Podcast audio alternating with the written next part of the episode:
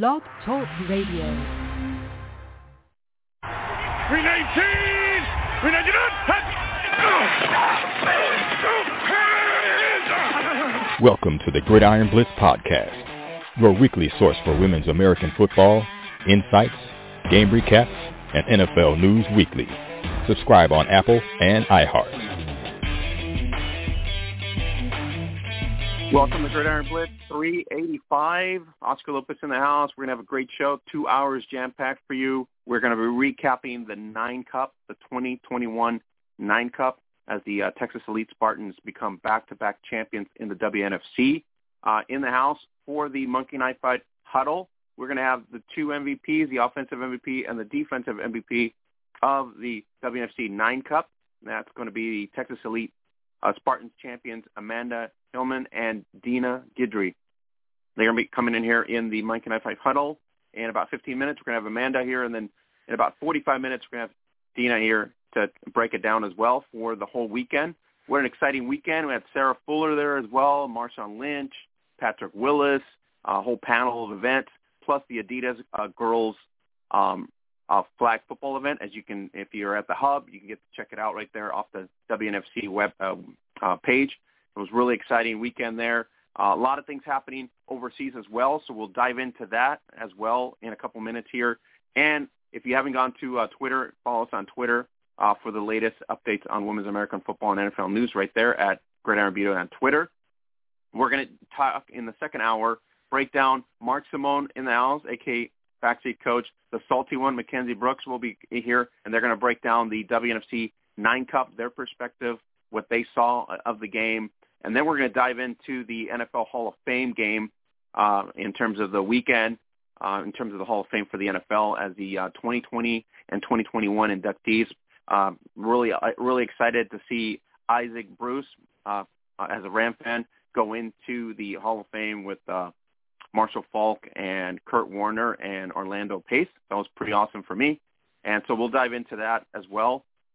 And in, in the second hour itself, uh, Nate Ward will be here, and we'll kind of do NFL preseason as we get before we get out of here tonight.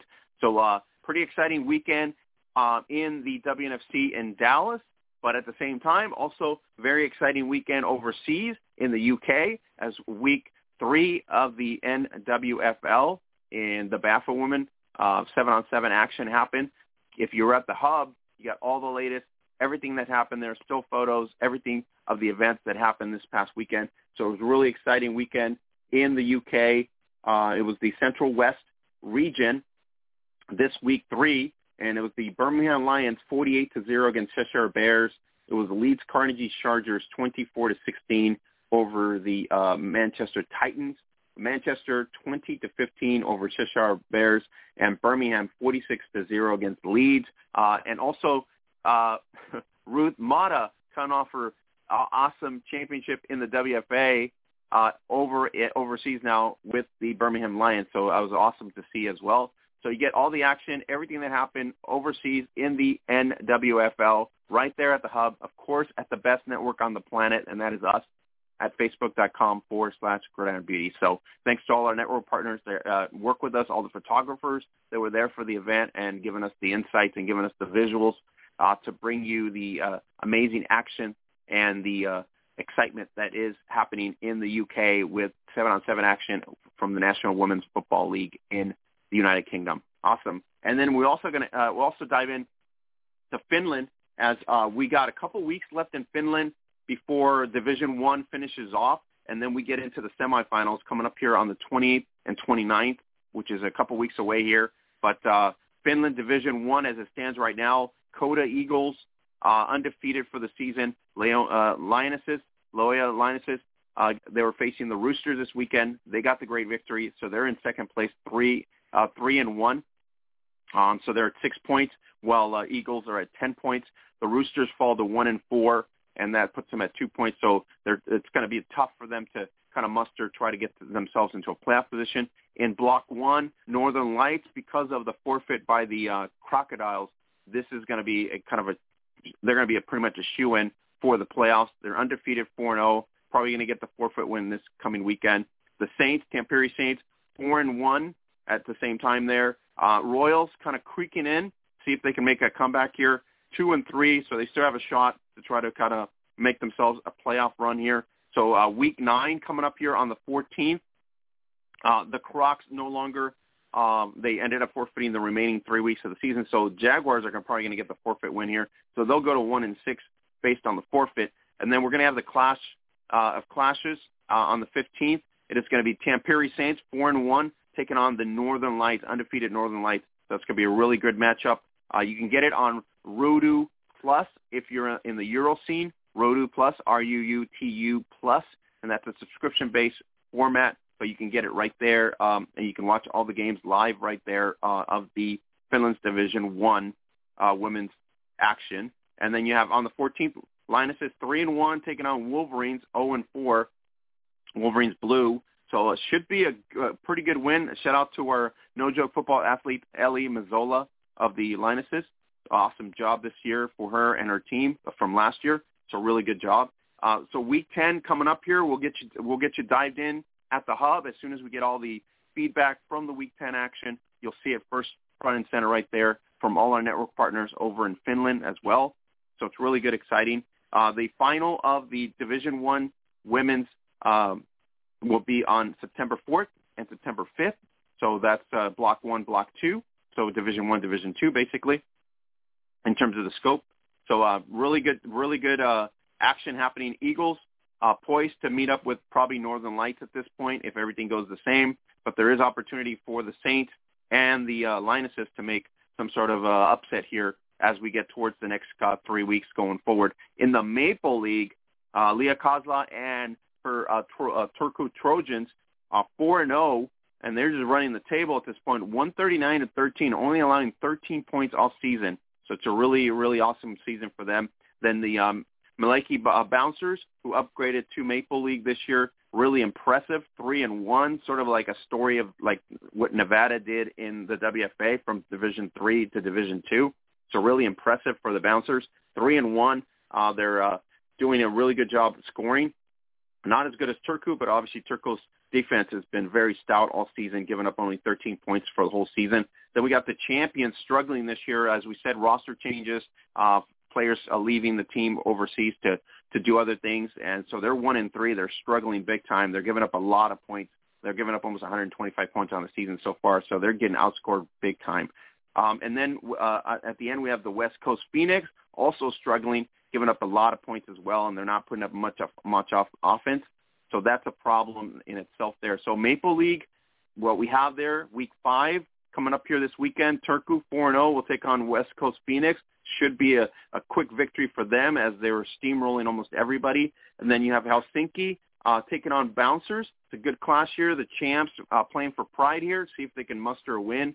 Uh, otherwise, the Bouncers look to clash with Turku as we have only about uh, two weeks left in the season, and that's going to be week six, which is coming up this week. Uh, two more weeks, two more weeks in season. And that's going to be where the Maple League will end up in Finland. Semifinals will be on the 28th, 29th. The final will be on September 4th. And as you did, if you were at the hub today, you noticed we're getting prepped for the Sweden season. Swedish season is going to kick off right there on the 29th.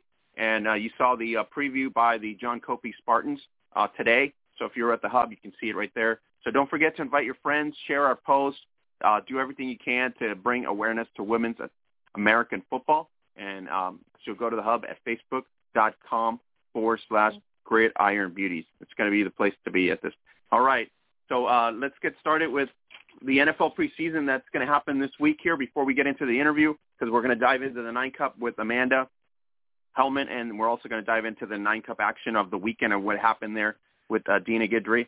So the first hour here is jam-packed with Texas Elite Spartans MVPs, which is I really appreciate them making the time and coming on to our podcast and giving us giving the fans the perspective of what happened on on the weekend at the Nine Cup. If you were uh, uh on social media, on IG, if you were on uh, Facebook, you got to you got to witness all the excitement that happened. Uh, the Nine Cup action was on Vyre Sports. Vyre Sports was uh, where you could watch it, and that was an exclusive right there on Vyre Sports. You get the app, you download it, and you get to watch the game, which we did. And then also, if you wanted to do cable, which is uh, basically on a cable outlets, if you had DirecTV like myself, um, you would uh, be able to watch it on I think 628, which is the NESN uh, channel. Uh, that was a subscription-based channel. That if you already have the channel, obviously it was free. If you didn't, you had to do a pay-per-view type of event, uh, of, of thing. But at the same time, it was okay because you could have just watched it on the Vyre network uh, and Vyre Sports as well. So, so it was really great weekend of action that's happening. So uh, dive into that. Um, don't forget, uh, you can also, uh, if you like podcasts, of course, all of us like love podcasts, and uh, we're not an exclusive to women's soccer football. Of course, there's a lot of podcasts out there you can go. Um, and if you want the recap of the WFA weekend from the two individuals that faced each other, and we're talking about Cleat Sheet episode 21 right there at the hub. You can click it on there and go uh, get the entertaining conversation between Jody, uh, Hall of Famer Jody Moose Redlander of the Minnesota Vixen and Aaron Redwood Truitt of the champion Boston Renegades uh, with producer Marissa McCool. So check it out right there, episode 21 of Cleat Sheets right there at the hub at facebook.com forward slash Beauties. We also have NFL Fantasy um, prep for you.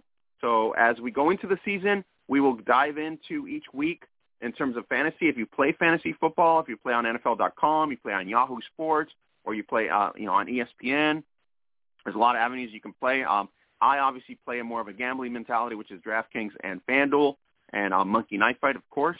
And so uh, you can go to those uh, aspects of it. But Sporting News, CBS Sports, NFL.com, it's going to be your resources. We will uh, week to week we will get you updated and get you going on it in terms of if you need some help with your league or get need some help with your betting or need some help with your uh, you know fantasy uh, rostering for the season. So it's really exciting to put that into perspective as we get into the NFL season. Uh, overseas, I don't know what's going to happen with uh, in Australia. Uh, there's issues in Mexico right now because of the COVID uh, Delta variant in Mexico being very severe. Also, lockdowns in Australia probably not going to happen there. Um, so it's going to be kind of an wait and see. We were anticipating uh, Gridiron New South Wales. We're also we were anticipating Gridiron Queensland to start, but at this point everything's reserved. We were also anticipating LaFi to kick off, and it looks like now it's going to be on hold. Expecting FX Mexico to kick off, and that's going to be on hold. Lexfa on hold. So uh, this whole pandemic has really just crushed in terms of uh, the sport, in terms of like the excitement that we were building up prior to this whole COVID-19. Uh, we had a, you know, an exciting season here in the U.S. Uh, it was you know, kind of blessed to have that uh, with the WFA and the WNFC uh, giving us the uh, excitement that we had for the uh, summer.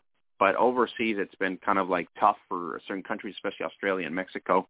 Um, so, you know, blessed to have the UK girls uh, balling out up there in um, in uh, the United Kingdom as well, and also uh, in Finland and in Sweden. So, uh, anticipating Germany is going to be kind of a lockdown mode as, as well don't know what Austria is going to look like, and we have no idea what the Czech Republic is going to look like at this point.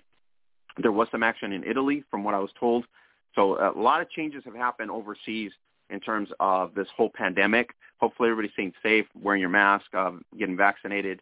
Um, if you haven't gotten vaccinated, obviously make sure you're uh, mindful of uh, social distancing and making sure that you're aware of wearing your mask as well so you can stay uh, clean out and uh, safe uh, nobody wants to, you know, go to the hospital and um, and nobody wants to pass away. So uh, nobody wants to have that happen to anybody, uh, especially with family members and things that are happening. So be safe, be mindful, uh, you know, pay attention to uh, guidelines and all that, and then uh, hopefully we will get uh, the women's football community on the international level to open up in Australia, to open up in Mexico. Um, but uh, thank you to the European girls. Thank you to all everybody in Europe that uh, obviously is, a- is able to play and uh, given us uh, excitement for the sport, just like the WFA and the WNFC did here in the States. So we're going to be going into the uh, Monkey Knife Fight Huddle here in a couple minutes. Uh, we're going to be going to with uh, Amanda, Amanda Heilman. So uh, don't forget to go to monkeyknifefight.com. Use the code NJF. You get a uh, $5 free play up to a $100 match. So especially for the NFL season, uh, you go right there. You can make uh, great money. So if you put in a five dollar play, you're going to ba- basically make almost three times your money. So it's about fifteen dollars. Put in three hundred, you're going to make about nine hundred dollars. So if your intuition is good and you're able to do that, you're going to make some quick uh, cash for yourself. So go to monkeyknifefight.com, use the code NJF, and get started today. I want to uh, thank everybody that went to the shop this weekend. We had 25% off uh, from August 6th almost to the 10th. Really appreciate everybody going to the No Joke Football Shop at uh, Zazzle.com forward slash Gridiron Beauties and uh, uh, uh, getting all the cool stuff from our shop. Uh, every sale that uh, you that you purchase from the shop helps support and uh, us spotlight another talented athlete that plays women's American football uh, internationally as well as domestically. So thank you everybody for supporting the uh, amazing athletes that play the sport uh, with and also sporting your No Joke football gear. So really appreciate it. So go to uh, the Zazzle.com forward slash Gridiron Beauty Shop, the No Joke Football Shop. Use the code there. And I believe today, uh, for one day only, today the 25% off is still up. And at Z Tuesday, I believe, shop, Z Tuesday shop, you use that code there. If you go to the, the shop, you'll see the code right there. So we're going to go into the uh, Monkey Knife Fight Huddle, sponsored by Monkey Knife Fight. Like I said, use code NJF and get started at Monkey Knife Fight. And we're going to be talking to the MVP, offensive MVP of the Nine Cup, and that in a minute here it's going to be the uh, Amanda Heilman.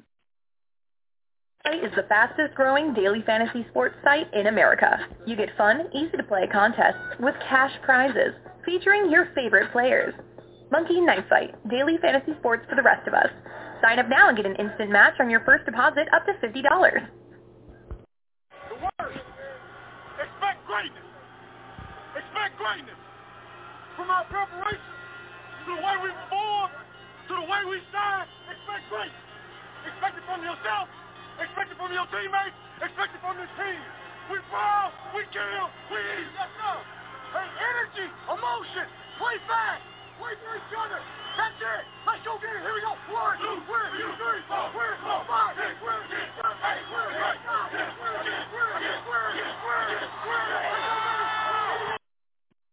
Amanda, what's going on? Thanks for coming on to the podcast. Really appreciate it.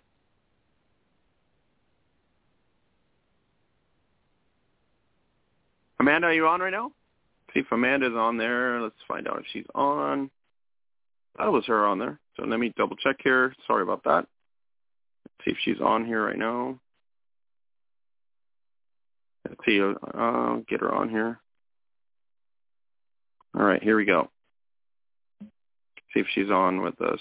And I think that's correct. I think that's her number. Yep, that's her number. All right. Hi, Amanda. Are you on? Can you hear me? Amanda, are you on? Can you hear me?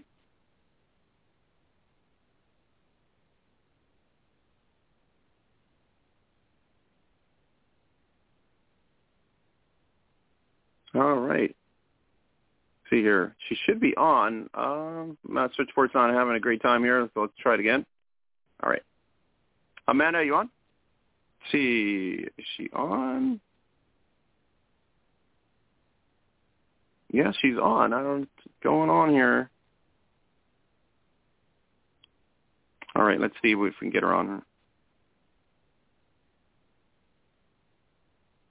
All right, let's go. So we'll see if she can uh, get her on, see if she's on there. Uh, we're going to try to get her on right now. I think we're having a little bit of a problem with switchover, so I apologize to everybody here, but she's going to try to call back here in, in a minute or two, and then we'll get her on to and start the interview here. So uh, it doesn't happen often, but sometimes it happens. Uh, you're live, switchboard happens, things do happen that way. So, uh, but we're going to get her on here, get the excitement going here. Let's see if she's on right now. And let's get her going. Hi, Amanda. How you doing? Hey, good. How are you? Good. I don't know what happened there. It's probably our switchboard. Something happened there where we couldn't connect right. All that. Um, how was your Gotcha. uh, How was your weekend? Um, it's been great. Um, absolutely phenomenal. Better than I could have ever imagined. So All right. So had Amanda, family in town. uh, everybody everybody watched Landry missing some catches, but you didn't miss any catches. You were just dominant. That was awesome. have back, but I mean one in particular. But um, yeah. Other than that, it, it was probably one of the best games that I've I've played. Now, Amanda, coming into this weekend uh, against San Diego, we we pretty much knew uh, what their defense was going to be like and how you know they were kind of mustered in, coming uh, battle tested, you know, taking down Las Vegas and Utah. Uh, what was what was your your guys' message from the coaches coming into this game? Was it just you know usual business for you guys at this point, or you guys focused on something for, from them? Um, just usual business. You know, we uh, go over scouting reports. Um, started scouting them a couple weeks, you know, a couple weeks ago, um, talking about their fronts and their, you know, cover two and cover three. Um, and we knew kind of from the beginning, we thought that I would be open a lot more from the slot position, um, just based on, you know, who was covering me at number 55. Um, mm-hmm. So we we kind of knew uh, we knew that a lot of the wheel routes and everything like that would be open uh, for me from the slot position, which is um, I like to think that that's my bread and butter. So um, yeah, it was it was a lot of fun. Yeah, and um, I mean, you had a lot of uh, separation. It was good separation every time you were you were getting to that mode, and and you were uh, focused of the offense for most of the night. You know, if it wasn't for uh, a couple throws over to um, to Landry and then a couple of the run game with uh, Destiny. Uh, but other than that, uh, most of the focus was on yours. So, I mean, I think they kind of coaches kind of your coach kind of figured out that you were the go-to person because of the fact that you guys you were getting so wide open as well, and your your separation was so good. Yeah, yeah, and she played so far off me. We knew um, early on that a lot of the, our crossing routes um, would definitely come in handy for that. So now, tell me about the uh, the atmosphere. Um, you're coming into this week. Uh, have you been at this moment before, or is this what? How many years have you been playing on the team? Um, so with the Texas Elite Spartans, I've been there since the beginning. I've been playing since 2009. I started with the Diamonds, um, and then you know played played one year for the Dallas Elite and was injured uh, and out for two years, and then came back to the Spartans um, in 2018. So um, I've definitely been here before. You know, I was in the the um, Best of the West tournament. Uh, played in the Nine Cup in 2019. So, um, but even I mean, even being there before, it's still it's very nerve wracking. Either way, it's just a big game and lots of pressure, especially being in front of your home crowd. Yeah, and, and it just becomes kind of a build-up situation. But this weekend was huge because it was more of a of an actual conference event type mentality around around the championship.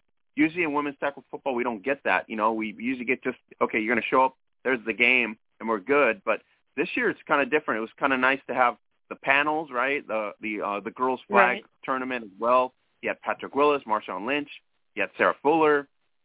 There's a lot of excitement mm-hmm. in terms of like certain uh, you know uh, positions that you can learn skills at. Uh, you also had opportunity to just go into certain panels about the future of the sport and what things are going to be try to you know build on at this point. Um, so and then you have the All Pro game too.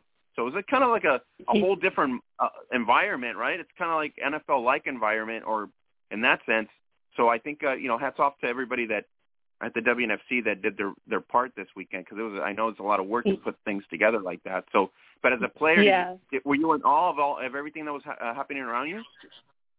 I was, I was, yeah. um, you know, we went to the the fan fest on Friday night and watched the flag flag girls play, and just you know everything that they had there. They had um, th- little throwing drills, and they had sponsors there. You know, with booths giving out uh, free merchandise, and um, the you know we got uh, free gear from Adidas and that was absolutely amazing. It always blows my mind that you know they're still that they're a sponsor and that we have that like a major brand that's supporting us and backing us. So, and then with the Amanda, championship perform- breakfast on Saturday morning, that was seeing everybody who came out and supported, you know, and having all the panels and everything there. Definitely learned a lot and took a lot away from that.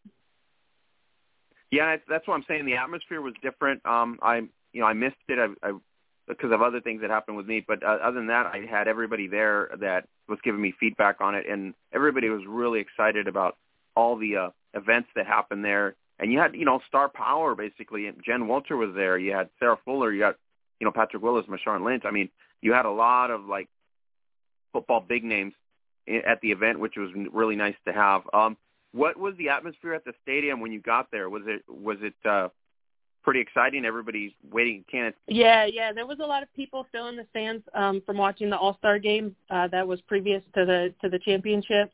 Um, and when we came out of the locker room to you know officially start the game, looking up into the crowd and seeing it was. I mean, the stadium was you know full on one side from end to end, and I I was telling uh, my family that came down this weekend that I'm 95% positive that's by far the biggest crowd I've ever played in front of.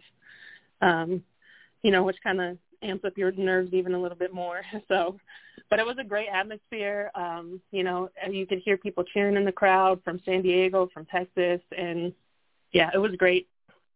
Great atmosphere. All right, so Amanda, was this was this one of the best performances for you in terms of a championship game? I know you know in other games, you know people don't get the you know the accolades because either you're you're blocking or or you're you know creating lanes for other people. But is this one of your your highest you know performances in terms of a football player on a big scale like this?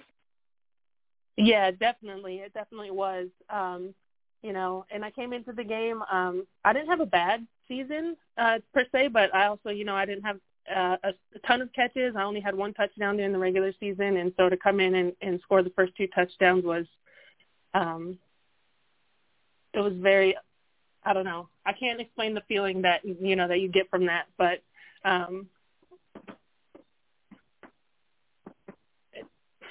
yeah. I sorry, I lost my train of thought. no, no worries. I mean, so you're a totally exciting moment for you. Uh, once you got the first, once you got the first TD, uh, it's sort of like for us fans, we're like, okay, here we go again. They're they're going to start to roll, right? Because literally, that's what you guys right, have been yeah. able to do all season. But uh, but there was some resistance, and defensively, the the rebellion did come up with some key key plays. Right, uh, didn't give you every catch. There was def- some some defenses on there, uh, and some contested yeah. uh, also. So that was kind of unique to see. But you know, we kind of expected that in a big game like this, where you know nothing's going to be given to you. Right. Yeah, they definitely had some big key stops. Um, you know, made us punt the ball a lot more than than we wanted to and than what we're used to. So. And what is the significance over 87? Is there any? Uh, do you have anything that you can tell the fans about what what Sporting 87 is, uh, or is it just it's an 87 jersey and that's it? Um, so 87, it's not um, nothing crazy. So 87 was just the year that I was born. Um, my rookie Mhm. season when I started with the Diamonds, you know, they kind of gave me a, a range of numbers that I could pick from, and 87 happened to fall in that range. So I figured it was it was a good Mhm. number to pick. Um, and it's stayed with me ever since. I love it. It's I wear a necklace every day with 87 on it, and it's just you know it's it's my number to tell everybody it's a good conversation starter you know people ask if it has any significance so then it it kind of opens up the conversation to be able to tell them and educate them a little bit about women's football because you know majority of people have never never heard of it didn't know it exists it's great to get that information out there All right. In your career, have you, you know, if you look back at your career right now up to this point, I think we've you would have to say we've evolved a lot, right? In terms of oh just the way much the league yes. have, have grown and the attention and and now you're you were on TV literally on broadcast all year. Isn't that awesome? I was like we, we have never heard that. Yeah, yeah, that was the first time ever in uh, women's football history that all all uh, games have been live streamed, um, which is phenomenal. And it's gonna it's only con- gonna continue to get better. It's gonna continue to get easier for people to watch us, um, which is definitely gonna up the exposure a lot more. Now you've been you've been playing for OJ uh, and that coaching staff for for a while now. So, I mean, what can you say about them in terms of their, you know, they're putting the time and the effort to get you guys ready? They definitely they do the absolute most. Like they're they prepare us every single week. You know, we get scouting reports usually um, Tuesday or Wednesday. We get film uh, film sessions in, and then we do you know scout for each other at practices. Um, they just they go above and beyond every single week. You know, it doesn't matter who our opponent is. It doesn't matter. You know, everybody's saying, well, you know, you're playing so and so. You're just gonna blow them out the water. That doesn't matter. You still we still prepare the same way, no matter who it is. It doesn't matter who's on the other side of the field from us. Um, our coaching staff is gonna educate us on them and give us the, the best game plan that they can. Now you have a, a coach slash owner of the league. Does it does it when you look at her does it give you like a chills or something? Because I know some people have told me that you know, they take a look at OJ and they sometimes they give it gives them chills. because she's able to give you this huge opportunity with this huge platform now, and and there's things that are just evolving, and and not just her, Yeah. you know, obviously the, the team behind her as well, because it's Mhm. you know it's a group of people that are making it happen. But it, it's just it's been an impressive 2021, especially with all this pandemic stuff coming off of that pandemic stuff. Right. Yeah, I just um it's hard to explain Odessa to people that haven't met her before because you just end up basically fangirling over her um and trying to explain it. But I think one of the best so uh, my mom and my sister drove down from North Dakota and um they came to Fan Fest and I kind of point, pointed out Coach O to them. And um I told them I go, you know, at the end of you know every football meet football movie, there's you know this big huge speech and stuff before they go out for the big game, and I go, we get that from Odessa every single week, constantly before practice, after practice, before games, and it's just um, you you're just in awe of of everything that she can accomplish and and how hard she works to achieve her goals, and just like her charisma is amazing. Uh, Amanda, does it dry? Does it feed on you guys? The fact that you know she's that driven, and then you guys have you guys have you changed? In other words, like personally, like from where you were at maybe five years ago to now, being on this team, has it changed you in your mindset and all that? Yeah, it definitely has. It definitely has. Um, I've started working harder not only for football, but you know, in my personal life and with my career and everything. Um, I moved to so I moved to Austin, Texas years ago, and so I actually drive back and forth from Austin to Dallas every weekend for practice and games. Um, and when I first moved, I'm not gonna lie, um, you know, I knew Odessa, but um, we were kind of just like getting in the swing swing of things with her owning the team and everything. And so um, I wouldn't I worked out, but not as much as not nearly as much as I should have. And so, like the more I started to be around Odessa, and the more um, I saw her work work ethic, it's definitely changed mine. And so now, you know, I'm working out constantly. I I just want to get better, and football is my main focus in my life for the most part. And do you do you feel like football at, can relate to to normal life? Because I think it's everybody that's played football at one point or another. It's a team environment. It is the individual responsibility. It is, you know, like you said, individual goals because you got to, you know, come through for the team. But it, it really does equate to uh, to your normal life, right? Like you just said earlier, with your career, with your family. It just, it's just like you you want to be able to excel, right? Right. Yeah, it definitely does translate into normal, you know, everyday life with, you know, your work ethic, like I just said, um, and with your friendships with people um, outside of football. Um, you really start to look at those friendships because everybody, you know, you just said, you know, I work out and I try to improve myself so that I can be better for my teammates on the field. Um, and so you kind of look at your friendships and your relationships that you have outside of that and you try to compare and say, well, you know, are they really you want your friends outside of football to also push you in your in your life and with your own personal goals and with your career and stuff like that. And you you want those friends to be in your corner just like your teammates and your sisters are on the football field. If that if that makes sense. oh, of course. Um Amanda, did you the defense, you see it every every week. And when they came out against San Diego, um, uh, putting up a, a great stop on them for the most part. But uh, we've seen them all year. I mean, o, uh, you know, uh, OG out there just just a beast on on defense. Uh, just the whole the whole line was really impressive, including uh, uh, D- Deana, who's going to come up here in a couple minutes. But uh, overall, defensively, right. uh, the performance there. What did you see on, from the sidelines? Um, I just saw dominance, basically. Like the way that they can get into the backfield, like I'm in awe of it every single time. You know, and we, I told a lot of our de- uh, defensive players, like you know, OG and and um, and Guidry, we call her Guidry and Jelly. You know, it's just it's impressive to watch them be able to stop a team. You know, in the red zone, let alone within the five yard line of the end zone, and they stop them for four plays in a row it's just to me that was the best part of the game was watching that them stop you know stop the San Diego offense from scoring the touchdown. Yeah, it was just just uh it, it was like they were just they they just get they get angrier, I guess, at the at that red zone. I don't know. It's like you know we're not They're letting very- you in the door. Yeah, they're very they're the sweetest people you ever meet off off of the football field. On the football field, they will do anything and everything right? to stop you. They're they're no longer nice. So even it, you know in practice, it's the same thing. So the, the, they they say the defenses the de- defenses are Jekylls and Hyde. so I, I guess uh, we'll go with that for for the defense.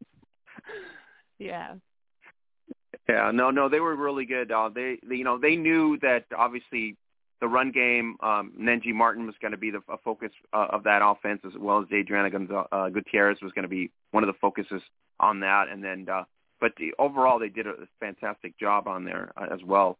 Um, offensively, uh, what did you think once you guys got up two scores?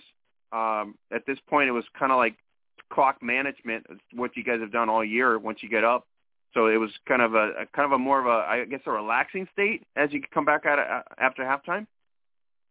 Um, not necessarily.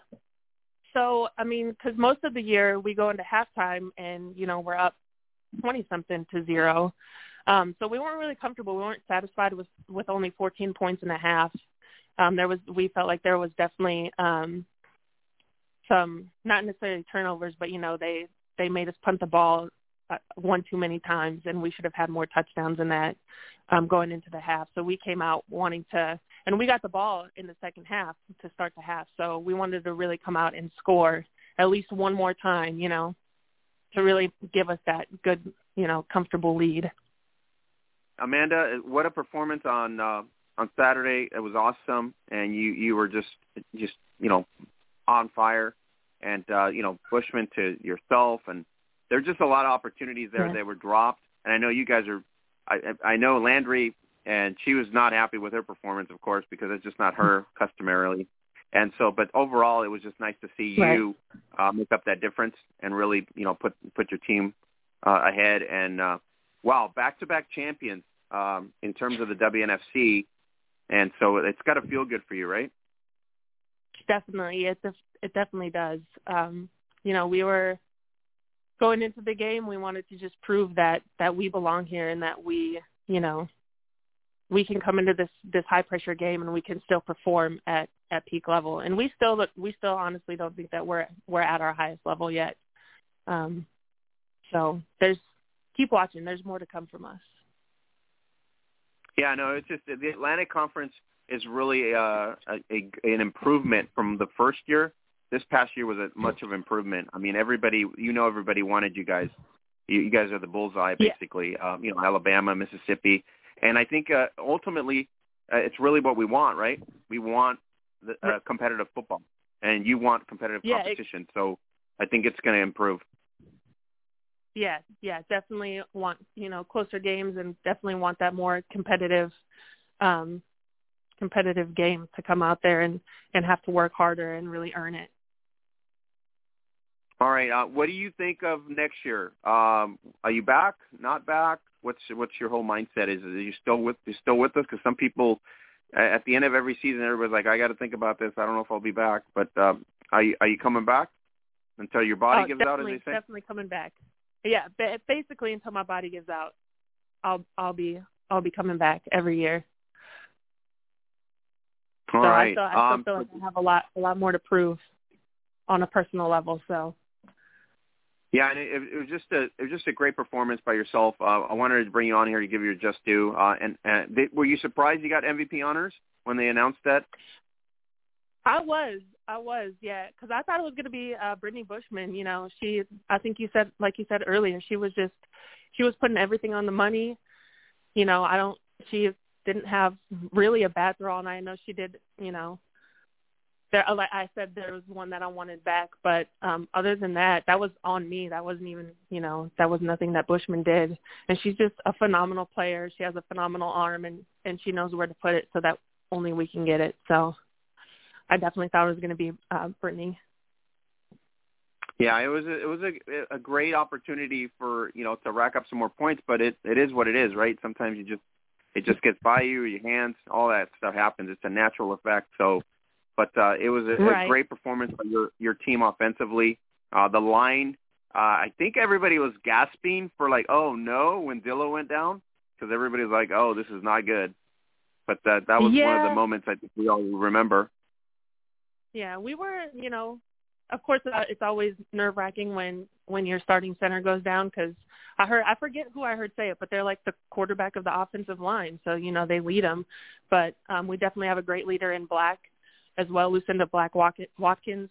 Um, so she really stepped and really really came through for us while Dilla was out. Um, so we definitely and that's and that's one of the things about our offense is you know if somebody goes down somebody else is always there um to come up behind them and pick up the slack so you know we our coach always says every single weekend you know no we don't need any heroes there's there's enough talent on this team to go around so which is a good point because if you start to look at a full roster it really is boils down to that because at some point you're going to get your opportunity. That's just what it boils down to, right? Even if you're on right. starting, at some point, you know, uh, things do happen on that field.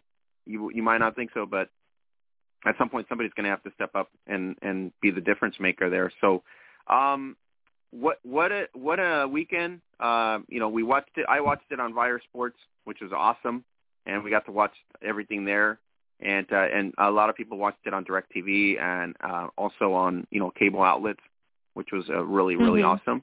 We got a lot of positive feedback from not just your performance but all, overall uh, of the game.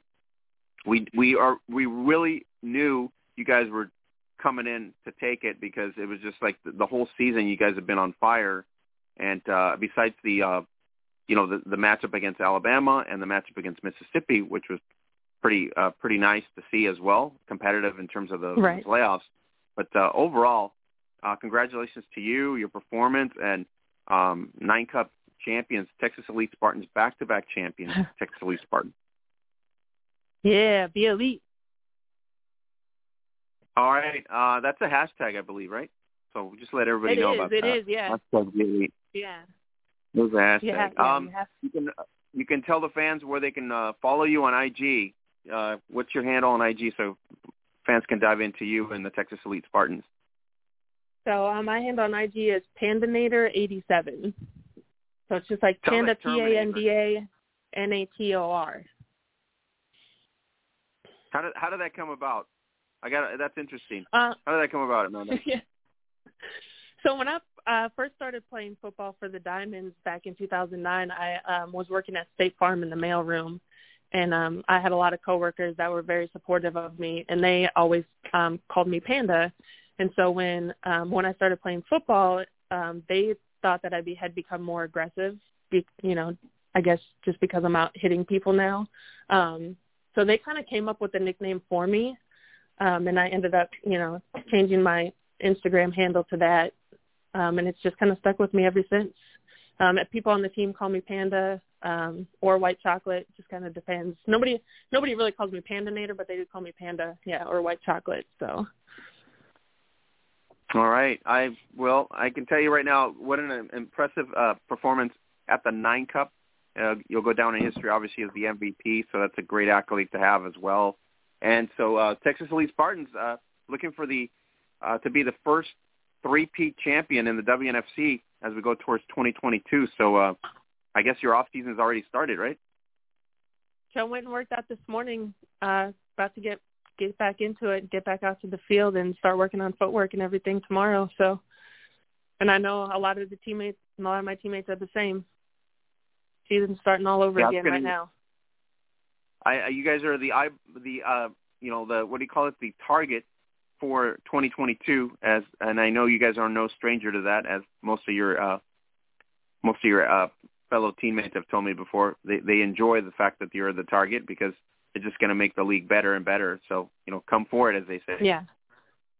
Yeah, exactly. Yeah, step your game up. That's uh, you know the the slogan of the WNFC, and you know we just we can't wait for for more competition in 2022. All right, so Amanda, we got NFL starting this uh, preseason this week. So uh, you got a favorite NFL team? I do. I'm a, a Philadelphia Eagles fan. Okay, what do you what do you think this whole shift of Wentz out the door, your quarterback. I mean, you got you got to be like, oh, well, what's going on here? Um, I so I'm kind of happy that Wentz is out the door. Like I said, you know, I'm from North Dakota, and so is Wentz. Um, he had a good, couple good seasons, but um, I'm kind of happy we're moving on. So, but we'll we'll see what what this season brings for us. Hopefully, hopefully it's better than last season. I can say that much. Yeah, and you being in Texas around all these Cowboy fans, I don't know. That's just a that's over. You know, you get to that stage where you feel overwhelmed. just kidding. Yeah. I'm in California, yeah, so sometimes I, I get, get overwhelmed. Yeah, I definitely get a lot of crap for being an Eagles fan, especially yeah being here with the Cowboys. For sure, I know. Uh, I'm in Northern Cal, and it's all Niner country, and I'm a Ram fan, so I always get the looks and the stares, and I'm like, hey, you know, it's always the works. But uh, yeah, yeah. no, it's going to be a great, great season as well. So um, anticipation for 2022, great, up, great uh, nine cup victory for you and your team, and a great season overall for the WNFC. And so you are a an amazing athlete that has, you know, showcased the best, uh, amazing uh, football uh, at the highest level of women's tackle football in terms of this year. So you guys, congratulations to the full season, the the streaming of the games, and your performance uh, in the Nine Cup. Thank you so much. I appreciate it. Have a great night. Thanks again for coming in. I really, really appreciate it. Enjoy your off season, and we'll see you on the field in 2022. All right, sounds good. Thank you. All right, guys, that was Amanda Heilman, uh, the offensive MVP of the Nine Cup, and so uh, she was what a performance there.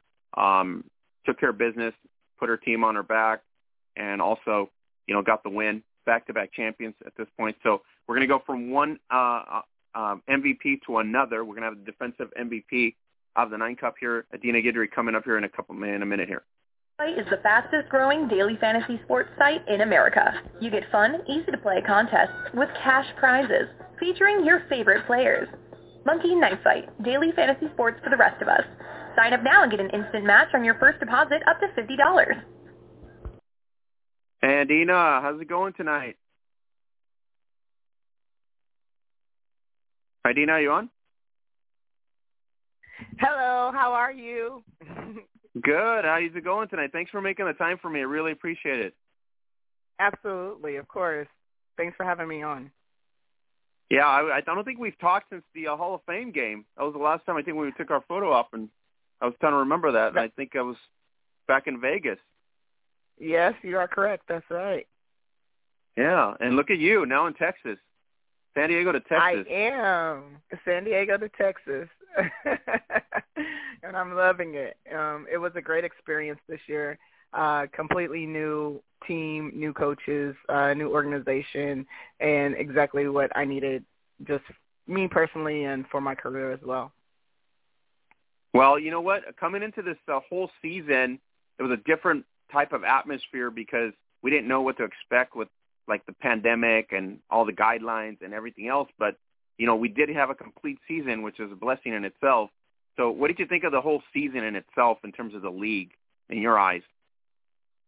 I think it was great. I think they pulled it off. Um, the WNFC did some amazing things this year, um, making sure that everybody was able to complete their season, um, putting together a wonderful playoffs, and then um, if if you saw, I don't know how much you saw coming from the weekend, the Nine Cup weekend, but the Fan Fest to the high school um, flag football game, it was amazing. And then, of course, all the support that we got from um, the facilities and, you know, Adidas, it, the vendors, it was amazing. Uh, I've never seen anything like it in my my years of playing football. And now everybody was telling me the feedback was this was a, a different atmosphere than than anybody has ever experienced you know, in the in, in ten years, right? Some some of some players have been playing almost twenty years, and so to be at the at the nine cup, all the feedback that I got was this was more like a like a major conference, like when you go to like a you know a, a electronic conference or you go to any major conference.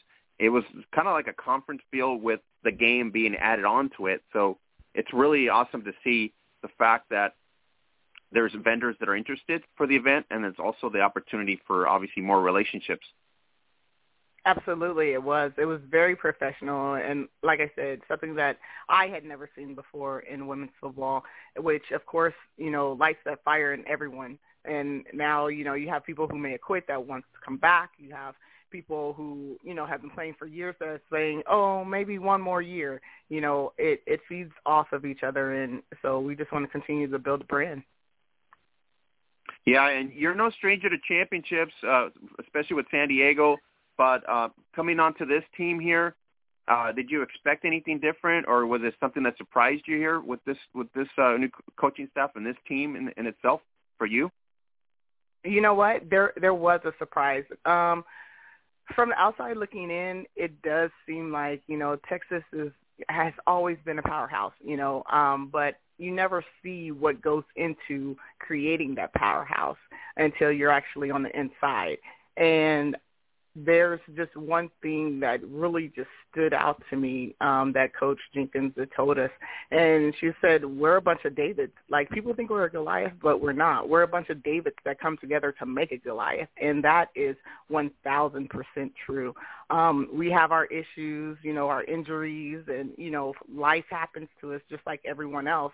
Um, but the only difference is that we can come together and make it work, uh, and that's from the top all the way down to the bottom.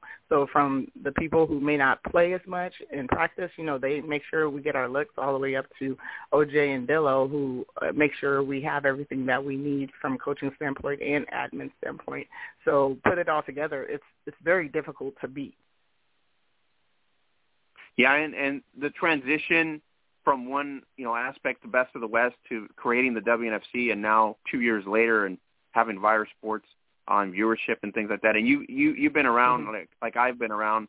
You know, we've never had that before. We've never had a full season broadcasted, which was uh, obviously an achievement in itself. We've always had the YouTube video or you know highlight videos or something like that, but never a full season. So, I mean, does it blow your your mind at this point? The first, you're part of that. You're part of history of the first full season of women's tackle football actually broadcast live it does. It does because, um, like you said, we there's several of us that's been around for a long time. You know, where basically we got high fives. That's it. Um, you know, you heard about you know the games from people who were there that called someone else.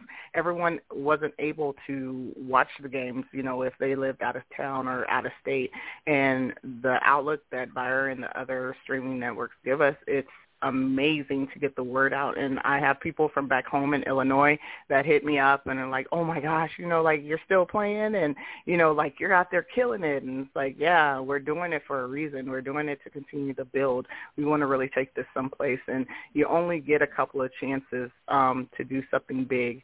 And so each chance and opportunity we get, we're trying to make it as big and as vibrant as possible. All right, Ina, you know uh, Nenji Martin you know what she's all about. You not no stranger there. Uh, before this game, anticipation. What did you, what what were you guys game planning for on the off, uh, offensively for the rebellion? Uh, well, you know, AG is a, super good little run back. She's um, very quick, um, and her skill level has definitely increased since uh, I played with her in uh, San Diego. Um, and Nenji, you know, converting from linebacker to quarterback, um, which is something that I did a couple years ago uh, with the San Diego Surge. I know how difficult that that can be, and I see the work that she has done just from the past few years um, in you know developing that skill. What we wanted to do was we wanted to basically shut down the run. Uh, we didn't we didn't want to let them on the outside, and if they did get outside, then we're stringing it out. Um, we wanted to make sure that we were aggressive. Um, we wanted to come out and you know let them know that this is going to be a dogfight. It wasn't going to be easy. Um, they had done very great things. You know, they went eight and zero, oh, and that's amazing. Um, but we wanted to make sure that we set the tone for the game and let them know that we were the real deal. Oh yeah, and and, and it was impressive for you guys up front defensively to kind of stop uh, Adriana Gutierrez and uh, really put a kind of a, a cap on the receiving ends in terms of passes, and uh, it just kind of, it became one of these things where you literally forced Nenji Martin to be the focus of the offense, which is in itself pretty impressive on your on your side. Yeah, everyone had their job, and that was one of the things that impresses me the most about Terror Squad. Um, that's our defense. It's that everyone has a job, and you don't have to go out there and try to be a hero. You don't have to go out there and try to make the big, huge plays. If you do your job, those plays are going to come to you, and you actually depend on the person next to you to do their job. And so if you're not doing if they're not doing their job, then you can't do yours. And so it kind of trickles down. And I think everybody knows this, but on this squad, it's really taken to heart. You do your job and it's going to work out. And I think we proved that enough where we trust each other to do our individual jobs so that collectively it comes together and, you know, we get the big plays, we get the small plays, we get the stops that we need. Yeah, it showed on there on the edges uh, with OG really, uh, you know, muscling on that one sideline and then yourself coming through in the middle for the penetration. So it really worked out really well for you guys in terms of uh, pressuring uh, Nenji to kind of spout or forcing the throw that didn't want to be forced to throw. And uh, but they was pretty impressive there on, on that end. And they also had some fire on them. They had a Katie out there giving giving the big hits as well, and and that they're trying to get the run game going for them, but it just didn't happen, especially with your girl Amanda you know, getting herself in the groove uh, offensively, that just kind of put a damper on them. Yeah, uh, Bushman was on fire. She had some really good passes, some really good looks, and the receivers did a great job in bringing them in. And the running backs, you know, like I can't say enough. Um, it was kind of like what you guys said a little earlier. We have so just so many weapons that you have to stop. And again, everyone does their job, and it comes together beautifully. Yeah, it was an impressive uh, performance on in terms of the red zone. That was just uh, like I was telling Amanda right now. It's like you either get angry or just nobody's coming into the house. It's like he's locked doors for you guys on, in terms of the red zone. Yeah, exactly. Uh, that's you know what defenses are made of. That's what we're supposed to do, right? And so it doesn't matter if we're in the middle of the field or on the red zone. Like we have a job to do. And yeah, it's more difficult in the red zone, but that's where we shine. And if we're really the defense that you know people say we are, if we're really the defense that we think we are, then you know we're going to shut down that red zone the way that we need to in order to limit the number of scores. And I think we did a great job in doing that. Yeah, it was really impressive shutdowns right there, forcing them to on turnovers. They made their own mistakes.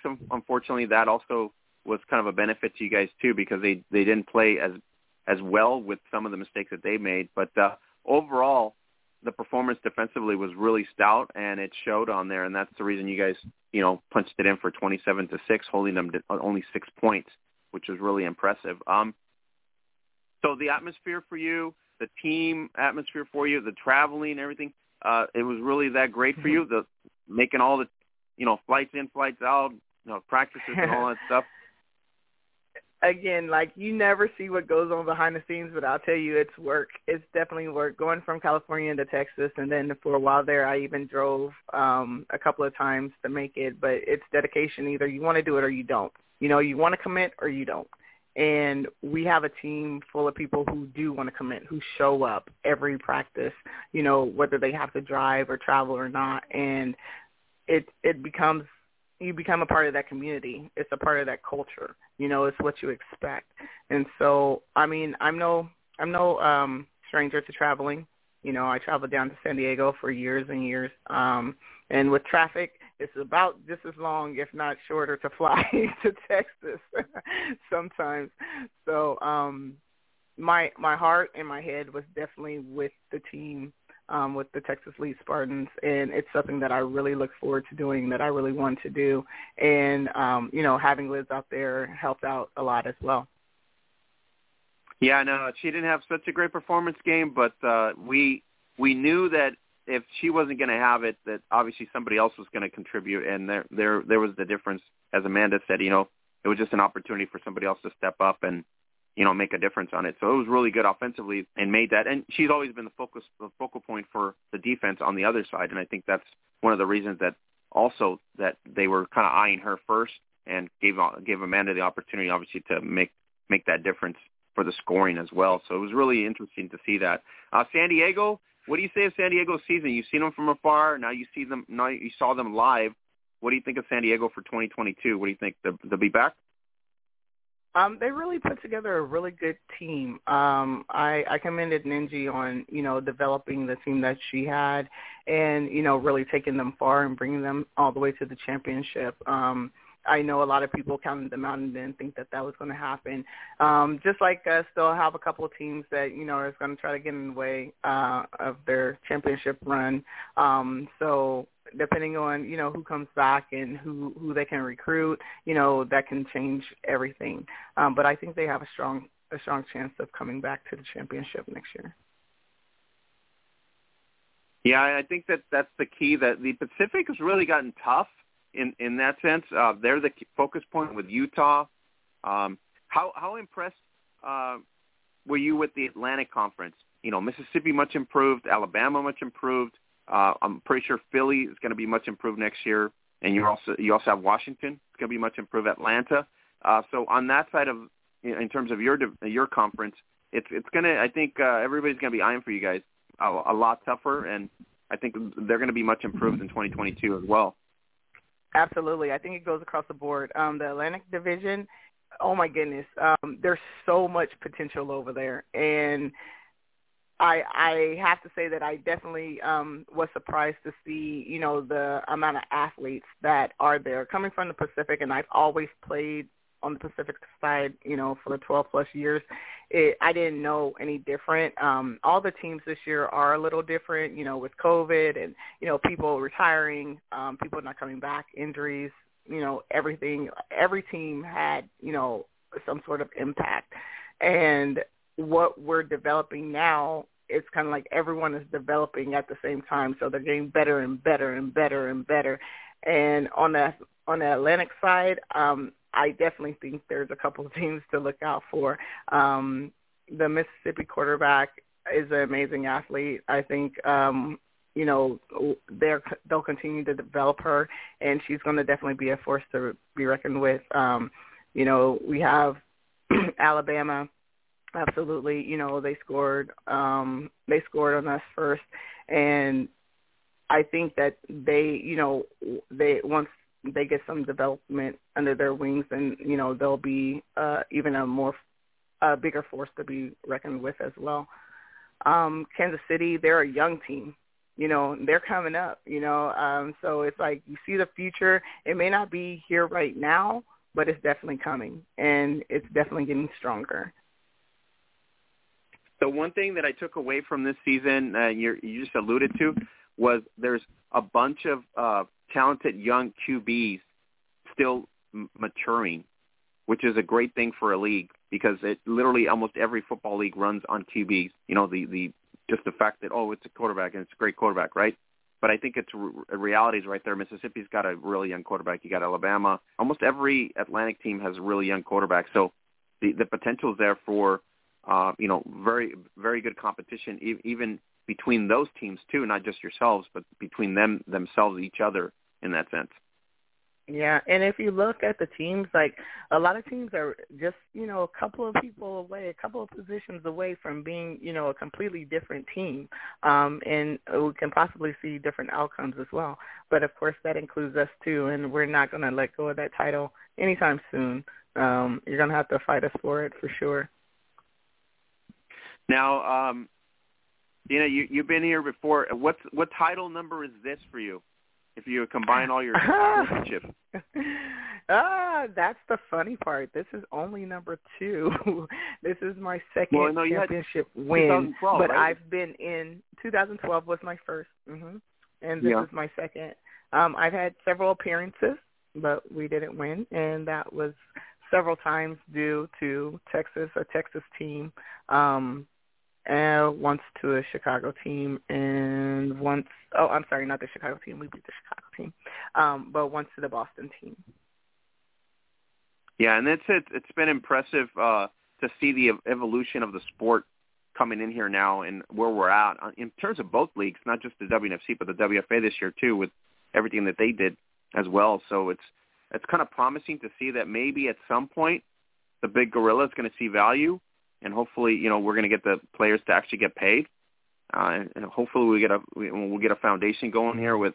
I think we're at a stage where I was talking to a couple uh, players that have no longer playing. They said, you know, we're probably at women's tackle football is at a stage where the the AFL and the NFL in the uh, early 70s was, where there's two different leagues, and at some point there's got to be some sort of unification, right, for like 30 teams at some point, and put the best of the best out there to do it. So hopefully, you know, our wish will come true where we can you know, put together a 30, 30 great teams just like the NFL has, but on the women's side, and and our players will get paid at some point. Well, that's the whole goal, right? That's the that's the goal to put a product out there that you know people enjoy, that people love to see, um, and that the women can get paid, you know, just like the guys get paid. Um, that's what we're working for. That's why we're out here. That's why you know we sacrifice so much uh, is to bring that into fruition for you know the little girls of the you know of the future of the football future. And they're here already. They're ready. I mean i don't know if you saw those girls playing high school um in the flag right. tournaments but it's it's coming. They're coming. They want it. Um there's been several camps that you know Jen Welter puts on that we helped out with as well. And these little girls, they're freaking amazing. and they have that fire like we have, only they're getting started sooner, which is something that, you know, is always a benefit to the sport. I think it's a nationwide. We're uh, working towards it. You know, Florida's really upscaled with that. Uh, Texas really matured with that. There's a couple in major states.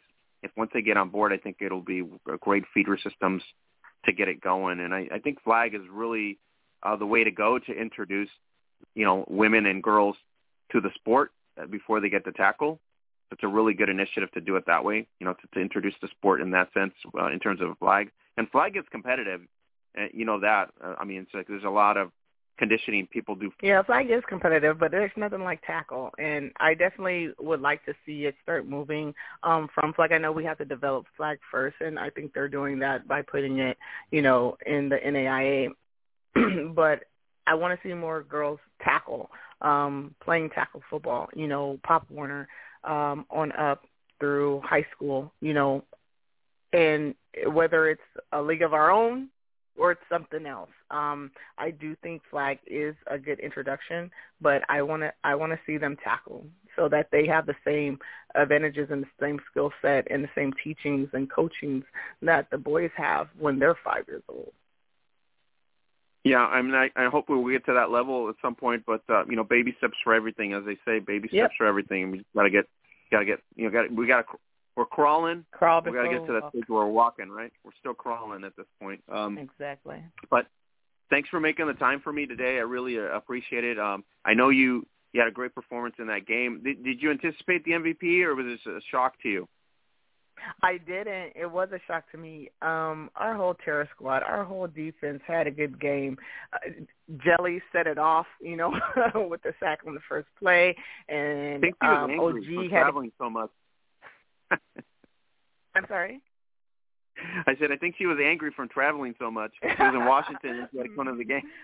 Maybe she took out her aggression on the field. Whatever works, right? Um, and OG, she had a great game as always. Uh, Grimsley, she had some very good tackles that saved some long runs and um, a couple of touchdowns. Uh, everybody kind of worked together this game. It was it was it was very nice to be on the field and to feel that and to see it. Um, our line, you know, Bowman and Randall, they were, you know, getting in there as well. I think everybody just did their job. So it was a surprise for me. Um, I'm very happy to accept it on behalf of our entire defense uh, because without them, I couldn't do what I do. Yeah, it was really awesome to see you out there and uh, just a, have a different atmosphere for you because we always get to see you offensively, and now we we get to see you on the bat on the other side, which is pretty cool to see. Uh, you know, stand out. And then, you like you said, your whole line just just beast out there, and that red zone just impressive, and uh, it was just a great game all the way around. I, I think uh, we wanted more scoring uh, on both sides, but overall, we already knew coming in. We anticipated obviously that you guys were going to be uh, the ones putting up the more points, but uh, it was a great uh, great matchup. San Diego, I got to give them credit. They they stayed you know focused the whole game. They really wanted to make something happen, but uh, I think the time clock just ran out on them, and so just the way it goes. yeah, I, I give them, I definitely give them kudos for coming out and putting up a strong fight. Um, you know, they had their game plan and, you know, they executed to the best of their ability that day. And, um, I mean, I still, you know, know several other people over there. And, I mean, they fought, they did it, and I'm very proud of them as well.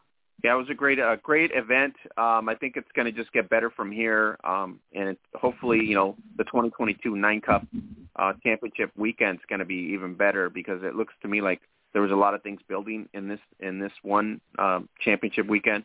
And uh, where else to have it but football heaven in Texas? That's what I was telling everybody. Where are you going to have it? Oh, in Texas. Oh, yeah, well, that makes sense. football heaven.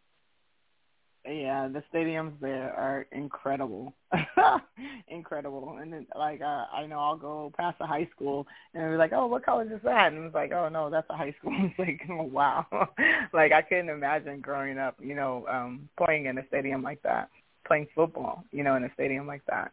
But um, hopefully, that's the future for the young girls, uh, the next couple of generations. Yeah, I think that's the one thing that kind of gives you an awe right there in Texas. It's like uh, the, the facilities are like top notch, basically facilities. If you go to California, you're like, okay, dirt pile, and you don't get. It's just it's it's a totally exactly. different environment there. Exactly. Totally different environment. Completely different. Yeah. Yeah, totally different. Uh, even Southern Cal doesn't have that atmosphere. You know, as much as the beaches are out there, it doesn't happen that way. All right, um, yeah. but I, I appreciate you coming on. I I hope that you had safe travels back home. Are you home? I, I'm assuming you're home now, right? Over in Cali? Yes, or I'm in California in now. I'm in yeah. California. So, mm-hmm. yes. Awesome. Um, you still in still in San Diego? Uh, I actually live between LA and San Diego, so I live in Orange County. Oh, Orange County. Okay, cool. So you, you get the nice breeze and hopefully the atmosphere there is really nice because the coastal, just like me up here. In, I'm up here in Monterey. It so is. Yeah, yeah. Really so you already know. I get the nice breeze. There's uh, beaches everywhere, so I think the closest beach is like seven minutes away. Oh yeah, I'm I'm 15 minutes away from the pier, as they say. So it's really nice uh-huh. to have that luxury to go to the to the coastline. All right, Deana, thank you for making the time. I really appreciate it. Um, I just a, a great performance by you, uh, Amanda, and your team. Uh, ultimately, you know, winning uh, back-to-back championships. Uh, and it sounds to me like you guys are, you know, setting up for another run. And it's going to just, I think it's going to just make the WNFC as a whole better. Um, you guys being the target, obviously, for the league. And then, you know, Utah in itself, and then you got San Diego now that stepped up, and Alabama. So there's a, there's a, you know, a lot of excitement going into 2022 with the anticipation, like you said, with all these young, young uh, athletes coming up as well, and one or two positions away, like you were mentioning before, and the whole thing can shift into a more competitive state. Absolutely. Yes. Thank you for having me. I appreciate it. All right. Thank you for uh, coming on. Have a great evening. Rest up, and uh, we'll see you on the field in 2022. Thank you. Be elite. All right. That was uh, Deana G- uh, Simmons Guidry, uh, the uh, defensive MVP of the Nine Cup of the WNFC 2021 Nine Cup, as her team, the Texas Elite Spartans, uh, won 27 to six uh, versus the San Diego Rebellion. I was in Denton, Texas. If you missed it, I don't know where you were at, but if you missed it, you can get everything at the hub, facebook.com forward slash Gridiron Beauties. Right there, there's a link to the WNFC page as well, links to WNFCfootball.com. You also got the links there for anything that's happening with them. Uh, you got some cool videos that were uh, submitted by them out there and uploaded. Um, and uh, Deana was talking about the uh, girls' t- uh, flag uh, scenery there, so it was a really cool video done there. The Adidas uh, high school um, competition, the event that happened there, and then you also had the huge event that happened all over prior to the game. You also had Marshawn Lynch there. You had uh, Sarah Fuller, uh, Patrick Willis. Um, there was a, a, a bunch of vendors in there, including Adidas, obviously, and Riddell. And you had all all that excitement that happened at the event. And then the All Pro game was also pretty exciting to see. Um, that was uh, a lot of the uh, talented athletes all over the league on the uh, Pacific side and the Atlantic side as well. And so you got to watch all those athletes convene in Denton, Texas. It was a really exciting weekend. I am anticipating going there next year as well to try to be part of that excitement. But uh, hats off to the uh, WNFC Executive Com- uh, Committee and all the people involved to make the event so successful.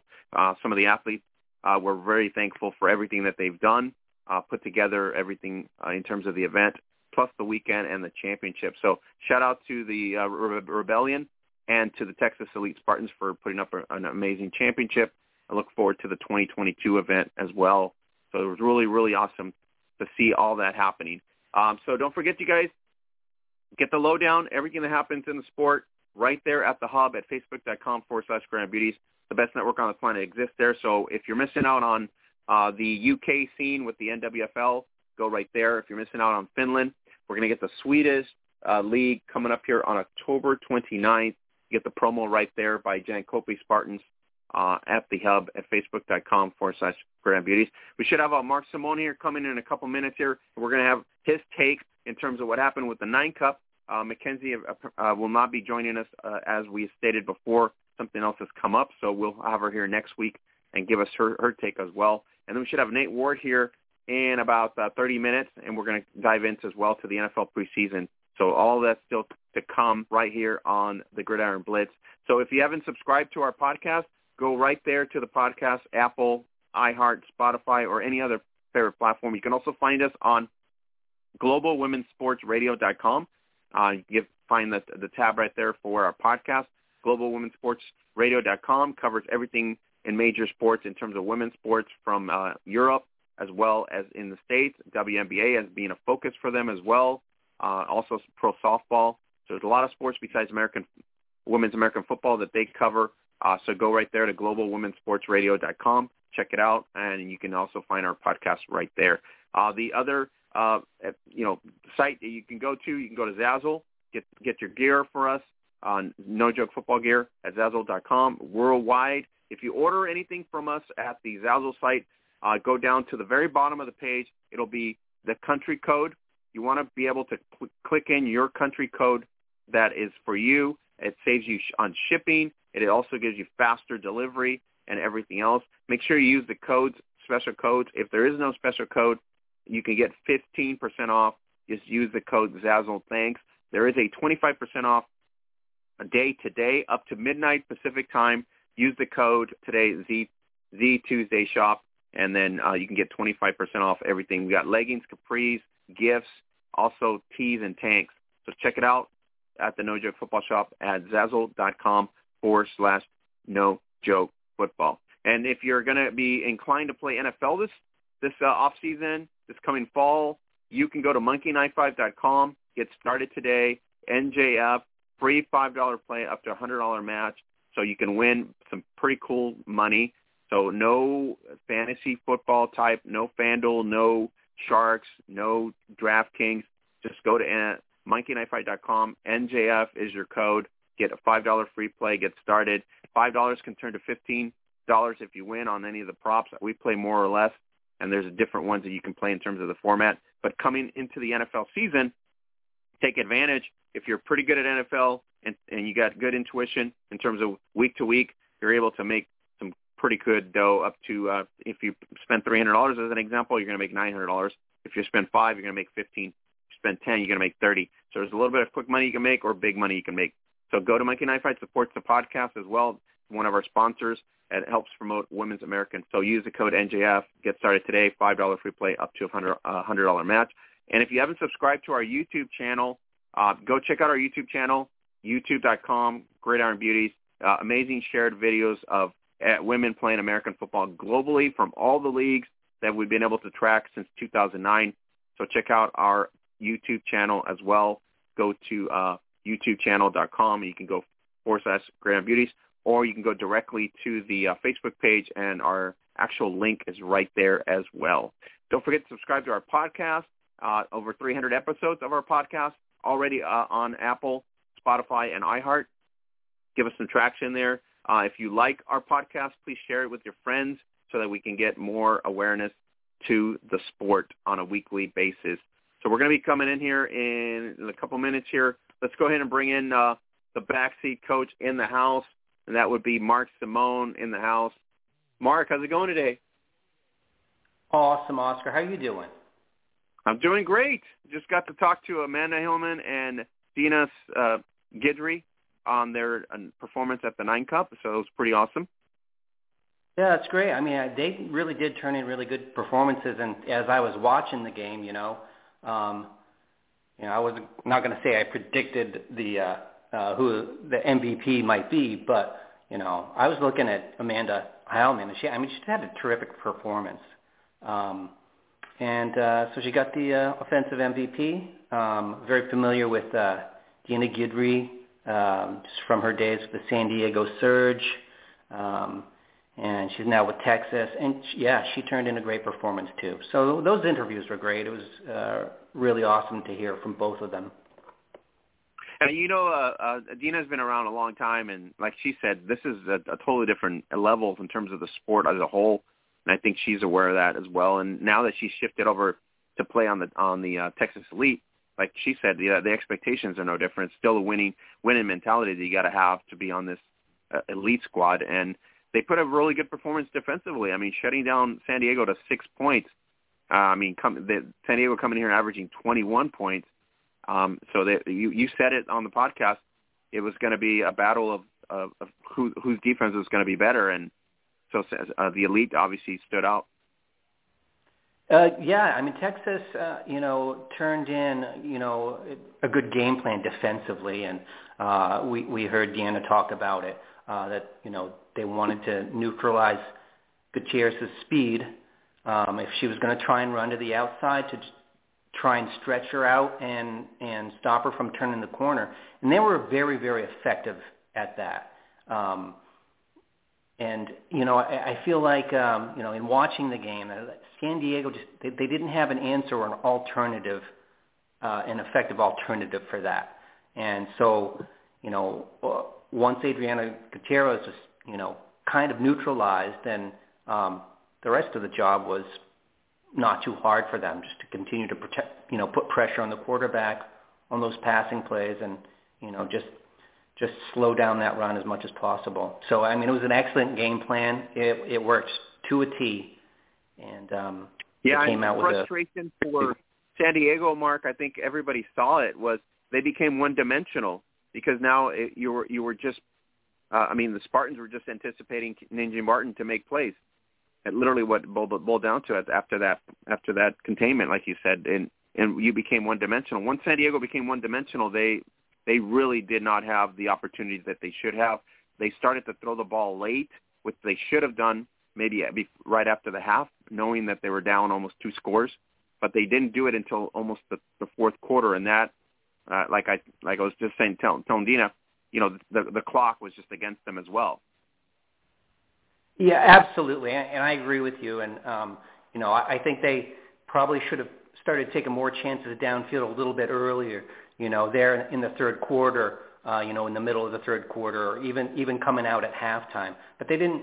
I, you know, I, I'm not sure. You know, I, I I would have loved to have been a fly on the wall in the locker room at halftime to to hear how they were going to try and change it up. Uh, you know, they didn't they didn't really make a commitment to trying to run in between the tackles. Um, and I'm not sure why I didn't see uh, them trying trying that a little bit more. Um, but also with throwing down the field, where they, they did have some success throwing the ball. Um, but um, yeah, I, I, we're on the same page with that. It was it was kind of little too little too late by the time they they they started passing downfield. Yeah, and uh, to Tina's point, uh, as, as she just said, uh, you mentioned as well as I said before, you know, once she just once they locked down the run game and they were not giving them any type of edges, it, it's it's just one dimensional. That really against them, that's not good for the op, the, the opposition. You know what I mean? Because then they start to just really grind down and halt down. I mean, in the red zone, what an impressive performances in the red zone. I mean, they they really just you know buckle down when they need to buckle down, and I think that was the difference. And San Diego defense had carried them all the way up to this point, and offensively they were they were they were really well, but they had not been scoring, you know, beyond 20 points. And against the Texas Elite, you you gotta you gotta you know opportunities is there. You gotta punch it in. You can't not leave points, um, you know, off the board. Yeah, I mean, it took them practically the whole game to get into the end zone, and when they did, it was it was kind of a you know, kind of an accident, a fumble in the end zone that that they recovered. Mm-hmm. Yep. So, um, I mean, that definitely um, says a lot about how uh, tough Texas defense played them. Um, you know, on the flip side, I, I don't feel like uh, San Diego's defense was too bad. You know, uh, Dallas didn't score a lot of points. Again, they didn't need to when their defense was performing at such a high level. When your defense is stopping the other team cold, you know that takes a lot of pressure off the offense. Um, but you know, you get to the end of the game, you know, it uh, it, it makes it a lot easier. And um, you know, Dallas definitely, you know, put up some points on the board, and and it was over. Yeah, I got we got to give a shout out to the uh, Rebellion D because they did do their job uh, to, in my eyes, but the offense uh, I think let them down on that side.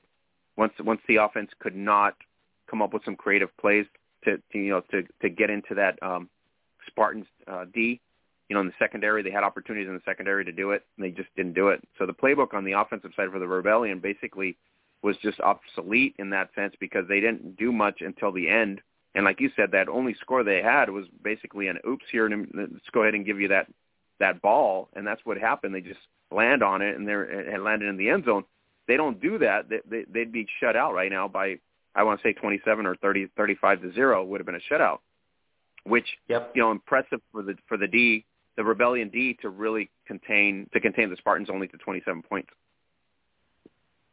Yeah, yeah, I, you know, I'm, I'm I'm sure that uh, the rebellion would love to, you know, have that that game again um, with a different game plan on offense, certainly, and and certainly mm-hmm.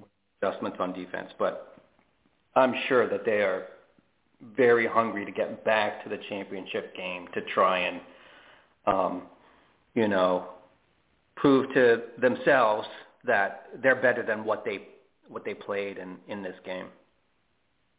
Yeah, we know offensively they're better than that. I mean, they proved it against Vegas. They proved it against Utah, right? That the reason they got here was because they did have, you know, a a, a backfield in terms of the you know the quarterback and in terms of Adriana making a difference there. But somehow, you know, when you face when you face uh, the elite uh, on on on the defensive side of them, they they got too many monsters on either side. The whole line's a monster line, you know, with uh, Griswold and and company, and then you you got you got everybody on that line that just just you know the ball hawks. They just want to get the ball, and it was really tough for them to make any any uh, you know any yards. Yep. I mean, what else can I say? You know, when you're when you're in the championship game, you expect to be playing, you know, a tough a tough opponent, and um, you know that's that's what San Diego certainly got. Well, it was a great game. Uh, what did you think of the atmosphere on on everything, uh, Mark? The the social media was, I think, really really well done. They got the high school uh, videos up for the flag event. They got the All Pro game that was on there. You got to watch the the championship on Vyre Sports. Um, I know somebody had messaged me. Depending on your cable package, you either had to do, I think, a, a pay per view upgrade, and, and somebody had messaged me before because I said it's you know six twenty eight so I have a full package on the on the cable side of it. So I didn't have to pay for it because it, it pretty much comes with my package. But I think some people had some issues with the fact that they had to pay for it, right, or upgrade for the day. Yeah, I I, I didn't experience that because you know I was watching online from Vyre, um, which was I mean it, perfectly perfectly good um, broadcast. Uh, the WNFC has done a great job all season, uh, every week, uh, broadcasting their games. Um, I was a little bit disappointed, I think, when after, at you know when the broadcast ended, we didn't see the trophy presentation or the uh, MVP presentation or anything like that. I'm glad that they did post videos on uh, Facebook, so so we could see that. Um, I mean, I, it, that would be the one minus. I, I would have I would have really loved it if we could have seen uh, on on the broadcast um, that pro- trophy presentation and and all that stuff that comes afterwards. Well, I'm pretty sure they're they're they're listening to us and they're probably going to take their feedback for next season, right? Because I I anticipated it on on on the field at least a you know some sort of on the field uh, broadcast extension, right? But we don't know what the arrangement was at that point, and but I'm pretty sure they're going to take notes of what we're saying here and, and improve on it. It was a great event. Um, uh, Mark, I was like, okay, Dillo went down, and I was anticipating, okay, Dillo went down. There's an opportunity for the uh, Rebellion to kind of like maybe make a difference there because they got a key figure on the offense that wasn't going to be there. But as uh, Amanda said, you know, the next next man, next woman up, and they didn't really miss a beat while she was off for a couple series. Yeah, well, you know, I, I mean, any team that performs at a very high level is going to be prepared for their center uh, to to be injured. They're going to have a backup that is more than just competent at it, right? Because I mean, it's one of the most important positions on the field. That's the person. It's one of the people who touches the ball every time. Um, so, um, so yeah, that was a pretty big deal when when, when that happened. I mean, uh, of course, like first of all, you're just like, oh, geez, you know, I hope I hope she's all right. Um, uh, we don't know if she'll come back in, but you know, you didn't know you didn't notice who the center was after that because they didn't make any mistakes, right? And that's what you want. That's what you want. Uh, you want your center to sort of not be noticed because if they're noticed, it's usually because they made a mistake of some sort. So yeah, I mean that was that could have been a huge turning point in that game, and um, you know it turned out to be nothing. it was a great. It was a. It was kind of like for the for if you were watching it, you're like, uh oh, she went down, right? This this is opportunity for San Diego to kind of make some sort of a an impact on defense, right? Because it's just the the regular center is not there. Kind of new different looks, but it didn't happen that way. So, but it was a great performance. So it wasn't completely blowout, which we anticipated it was going to be a blowout coming into it. We thought it was going to be like a you know 40 to six or something or something like that. So you know, like I said before, hats off to the Rebellion D for holding down um, the Spartans to to the amount of uh, almost less than 30 points, which is very admirable for anybody that faces the Spartans, especially all the teams in this in the regular season now in the championship. So really good job to the San Diego Rebellion. Uh, offensively, they got to retool. They got to figure out how they're going to you know come back and be uh, up here in that in this game once again. But uh, other than that, the, their defense did carry them all year. So shout out to the, the, the Rebellion D for the outstanding season. Yeah, great job. Uh, well done, WNFC. Uh, well done, San Diego Rebellion. Congratulations, Texas Elite, all the other teams in the league on a very successful season. Yeah, it's going to be interesting to see what 2022 is going to kind of anticipate that. Um, Mark, so we're to get we're not to get a, any seasons in Mexico. That's been confirmed by my sources. There will be no seasons except for LaFi was thinking of having a season but now that they're having more of the um, COVID issues, the uh, I think that's going to be held back.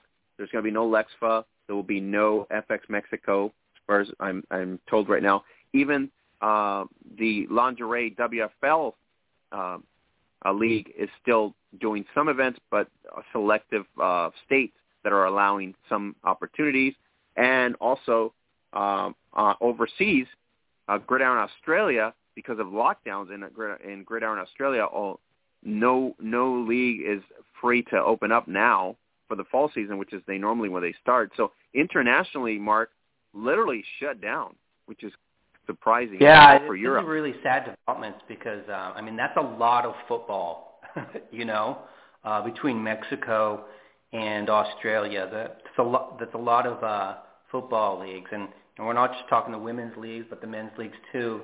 Um, but um, uh, so I don't know what to you know don't know what to say. Like I I wish things were different, right?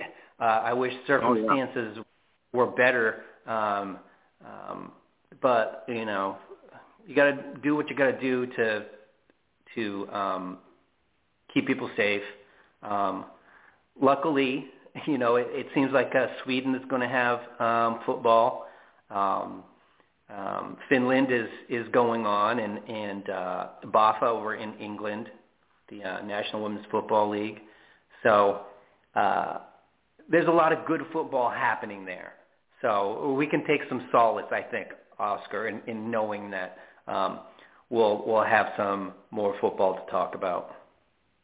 Oh yeah, I mean this is pretty exciting time in the UK. Uh, they're striving for the 999 mentality. They're seven on seven but the tournament's been really nice. Um, the way they set it up uh, under new leadership of the uh, British American Football League, there's a lot more focus for the women's game as well. So hats off to them for doing a great job. So week three is up already. You get the excitement there. Um, and your girl Ruth Mata, uh, you know, right off the the WFA championship, shows up in uh, Birmingham, and and they obviously put their two wins on the board this weekend. Yeah, well, she loves football. so yeah, right back, uh, right back overseas, and um, um, playing now with the Birmingham Lions. So it was a really good uh, upcoming week for for the uh, NWFL, and that's going to be over at uh, it's a regional based mentality, which I think that that was awesome for them to do.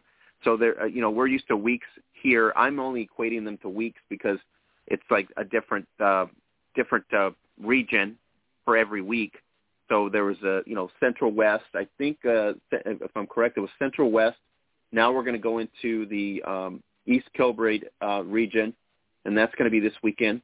And we'll we'll get the updates uh, on the teams this weekend. But week three for us, but technically it's you know a second region for them. So there was a great excitement for the whole week this past weekend, and it was um, Central West is the region that played this past weekend. Birmingham 48 to 0 against Cheshire.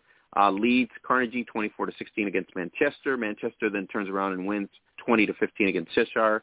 Uh, and then Birmingham obviously another win against Leeds. So a really good weekend for uh, Birmingham and a good weekend for the rest of the teams. I think they're one and one. Leeds one and one, and uh, Manchester one and one. So that was pretty awesome. Um, so we're going to look forward to week four, uh, which is North Conference. That's what I totally forgot my notes here. North Conference, which will consist of the East Kilbride Pirates, the Edinburgh uh, Edinburgh Wolves, and the Teesside Steelers. So we'll look forward to the results coming up this past this this coming weekend as well. Um, so Mark, what an excitement at the Nine Cup! Sarah Fuller, Marshawn Lynch, Patrick Willis. I don't know, just it was pretty awesome from what I hear from everybody. Yeah, I mean, I saw quite a few um, uh, players taking pictures, uh, you know, with Patrick Willis and um, and some of the other and celebrities that too. all the ones that you mentioned. So um, yeah, that, that's very exciting. That always you know lends a, a, a bit of a, a electricity to the atmosphere, right? Um, uh, so that that was definitely great to see.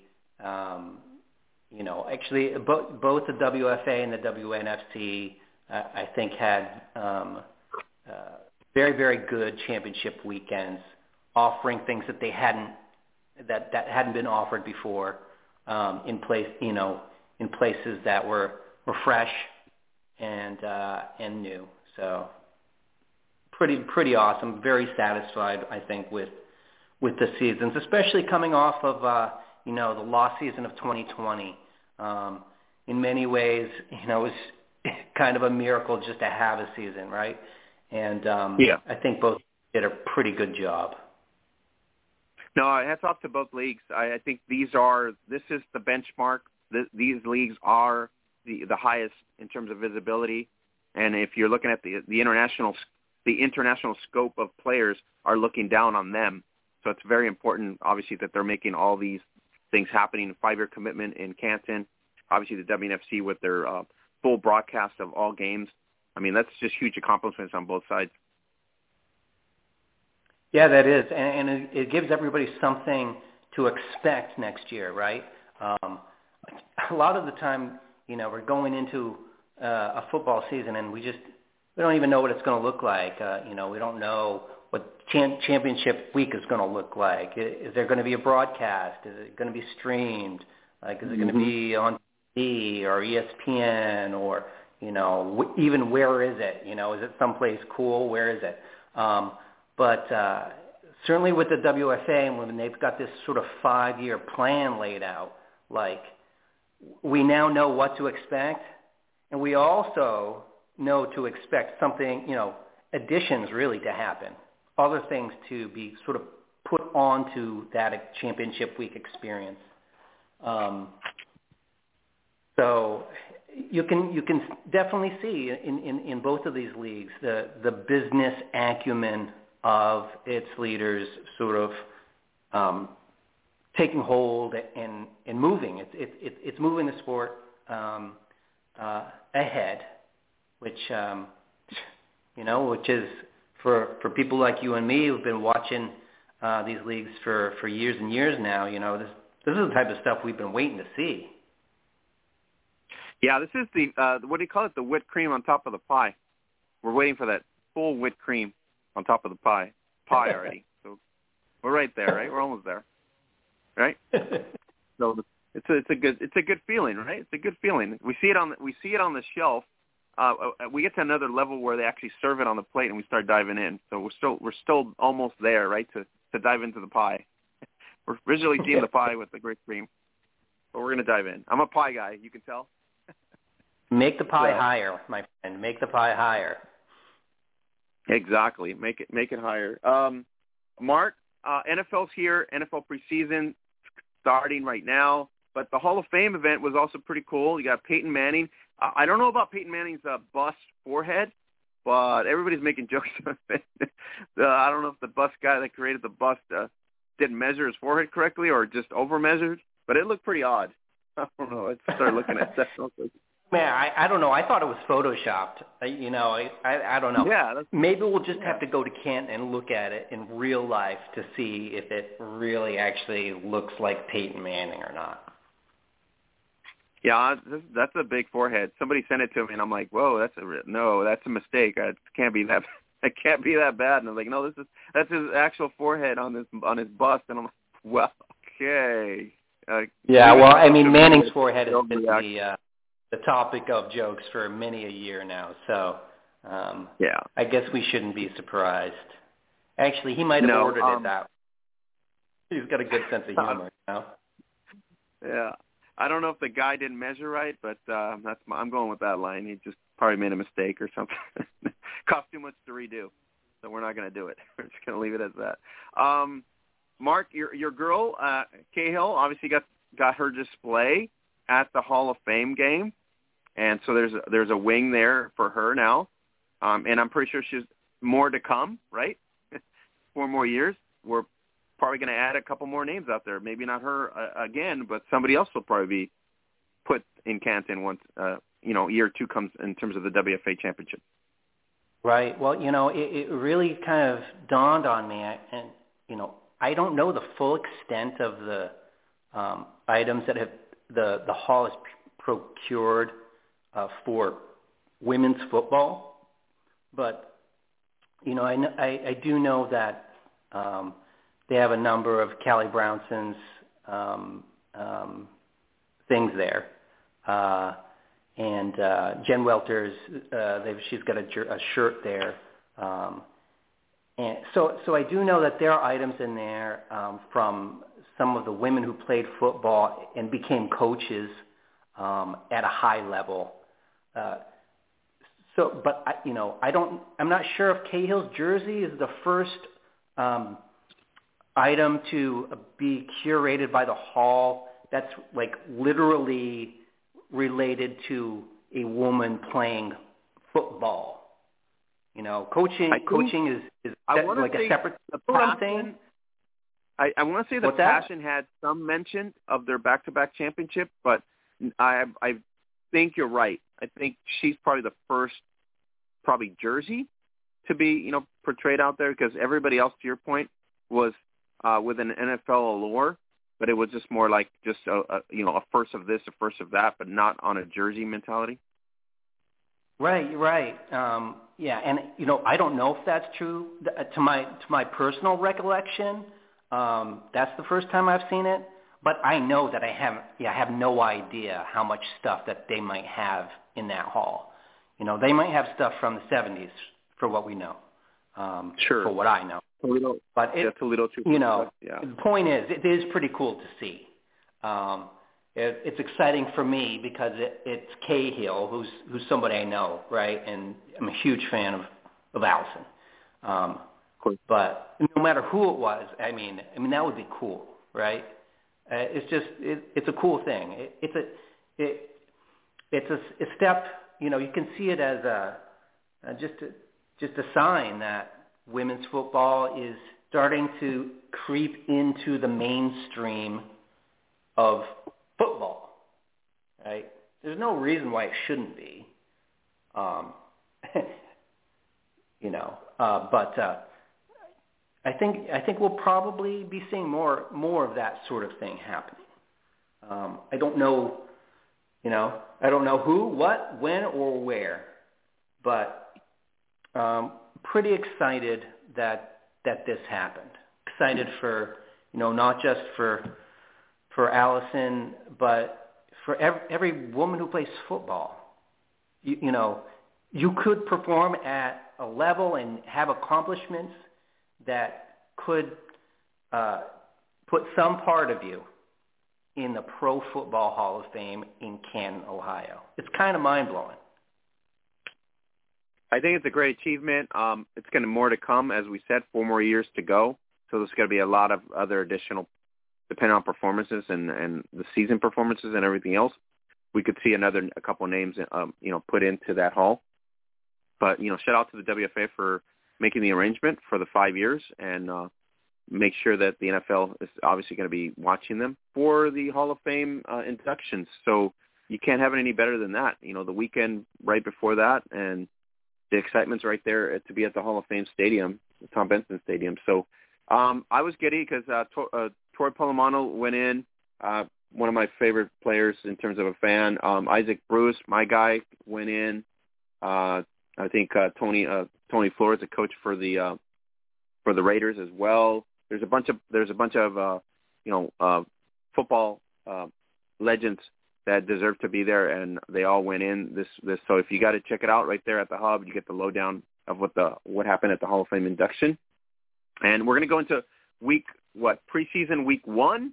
We already saw the Steelers take down Dallas at the Hall of Fame game. This weekend we got Washington against the Patriots. Uh, Steelers come back and they're going to, it's a battle of Pennsylvania. They're going up against the Eagles. On Friday, uh, it's going to be the Titans against the Falcons. Then it's the Bills against the Lions. Then it's Cowboys against, uh, I believe, Arizona. Uh, so I'm just going to give them the rundown for all the fans here. Uh, Saturday, uh, obviously, we're going to have the Dolphins against, and then you have Broncos, Vikings, uh, Saints, Ravens, Browns, Jaguars, Jets, New York Giants. That's going to be interesting to see how much improved the Jets are. Bengals, Buccaneers, Texans with their mess that they have with quarterback there against Green Bay, Kansas City, the Frisco, the dilemma there with the quarterback too, uh, Seahawks and Raiders, and then the Chargers against my Rams on, um, I believe Saturday, and then Sunday it's Panthers and Colts. So pretty, uh, I think 16 games on the on the schedule. So we're not going to be bored by any means, uh, Mark. I'm overwhelmed by the number of games. it's a, a lot, lot of games for preseason. Normally you expect like you know four or five, whatever. Now this is turned into like almost a full weekend. Uh, but right. you know they they got to they got to get their money right. So how all many the weeks TV deals. Are, how many weeks of preseason are there in, in the NFL this year? I think there's Is it the same as the previous years, or um, there's four weeks. are they going to a, the a 17 game schedule this and and with one less? Yes. Yeah, I think they're going to go. I thought it was four weeks, and then they go into the bigger schedule. I don't know if it's this year or next year, but I think it's this year. It might be. Yeah. I got a bone but up you're gonna that. get to watch it. You're gonna get to watch it. Um, you get to watch it on NFL Game Pass if you have it. You get a free trial if you want to go there.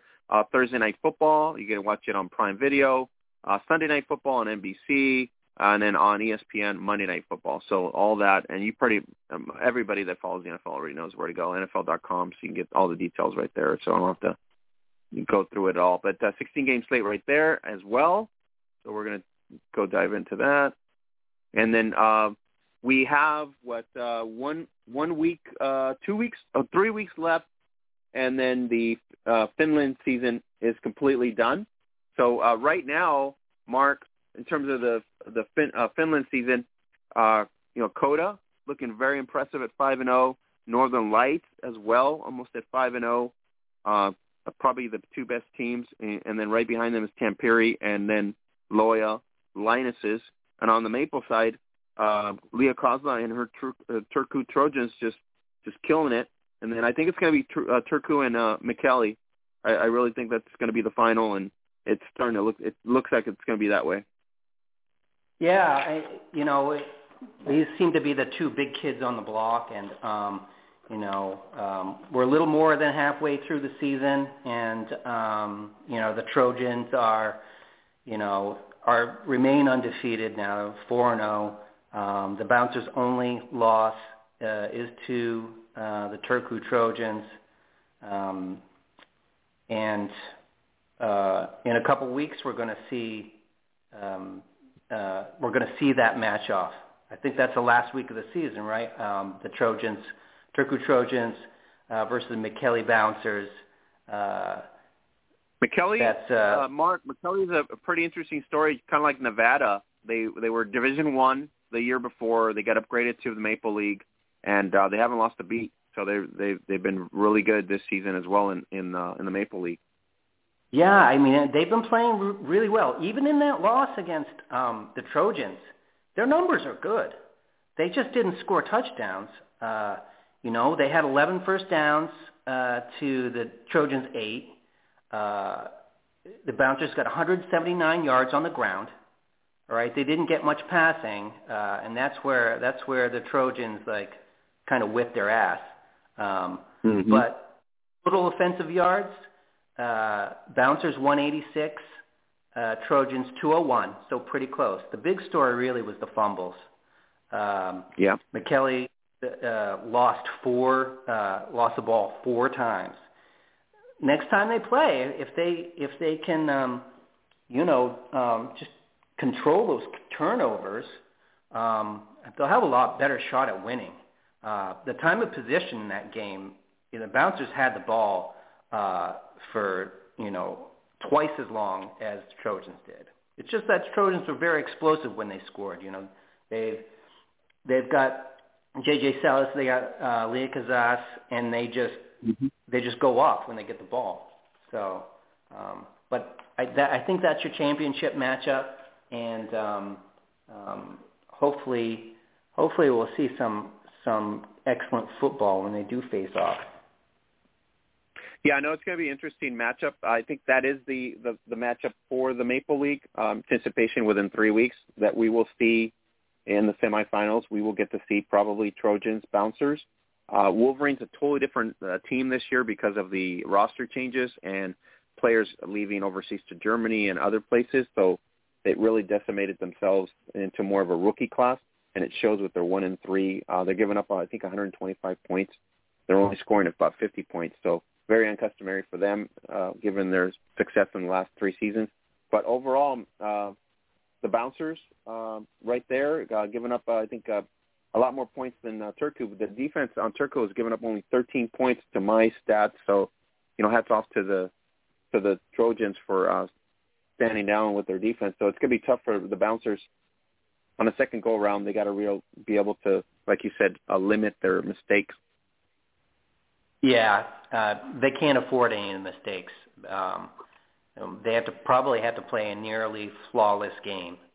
But I think they've shown that you know they can move, they can they can hold that ball and move it on the ground. You know, so they got to limit their mistakes, and they have to capitalize when they get into the red zone. They they can't get turned away um, without any points. All right, I, so we were going to have we were we're going to have a debate for you know Boston versus Texas Elite. We have our poll on Twitter. If you guys want to do it, um, you know we got our favorites. It's what what it is. Check it out, go to Gridiron Beauty on Twitter. We got the poll right there. It's up for another six days. Uh, it looks to me overwhelmingly right now, uh, based on the poll mark, the Elite Spartans are the favorites. If you had to do the matchup, but on the field is a totally different animal. So but ultimately the poll is saying that you know the uh, Texas Elite's probably the better squad in a matchup against Boston. So kind of like you know let's go dive in. If you're a fan, go over to Twitter, Gridiron Beauty, check the poll out, put in your two cents. We'll see uh, next week. Uh, we got about seven days. When we come back next week, we'll see what the poll says. So we'll kind of dive into the kind of analogy and perspectives on that because we all want to see that matchup no matter what. So uh, you know we want to see Boston against Texas. So hopefully it'll happen in our lifetime, as they normally say. yeah, hopefully in our lifetime.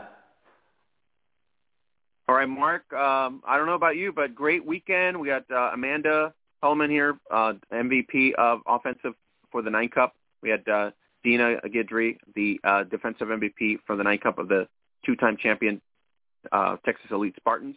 Uh, great show today. Uh, unfortunately, we didn't have Mac here. Just some stuff come up, and Nate couldn't make it either as well. So we apologize for the uh, them not being on. But we will be here next week, and uh, Mark Simon will be here almost every week after that, and we're going to be talking international scene as well. We're going to be talking everything off-season news and notes in terms of the WNFC, WFA, and also international. So always a great resource. You can follow him at Backseat Coach on IG, at Backseat Coach on Facebook. You can also follow him on Twitter at, at Backseat Coach. Very resourceful and informative. So, uh, Mark, I don't know. That's it. Uh, I think we're out pretty much.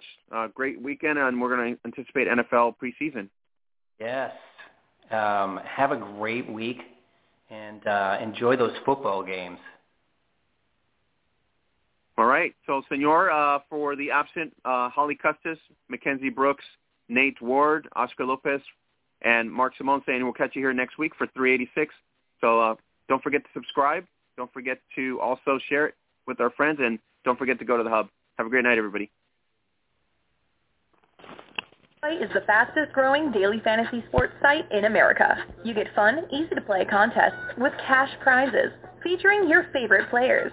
Monkey Knife Fight, daily fantasy sports for the rest of us. Sign up now and get an instant match on your first deposit up to $50.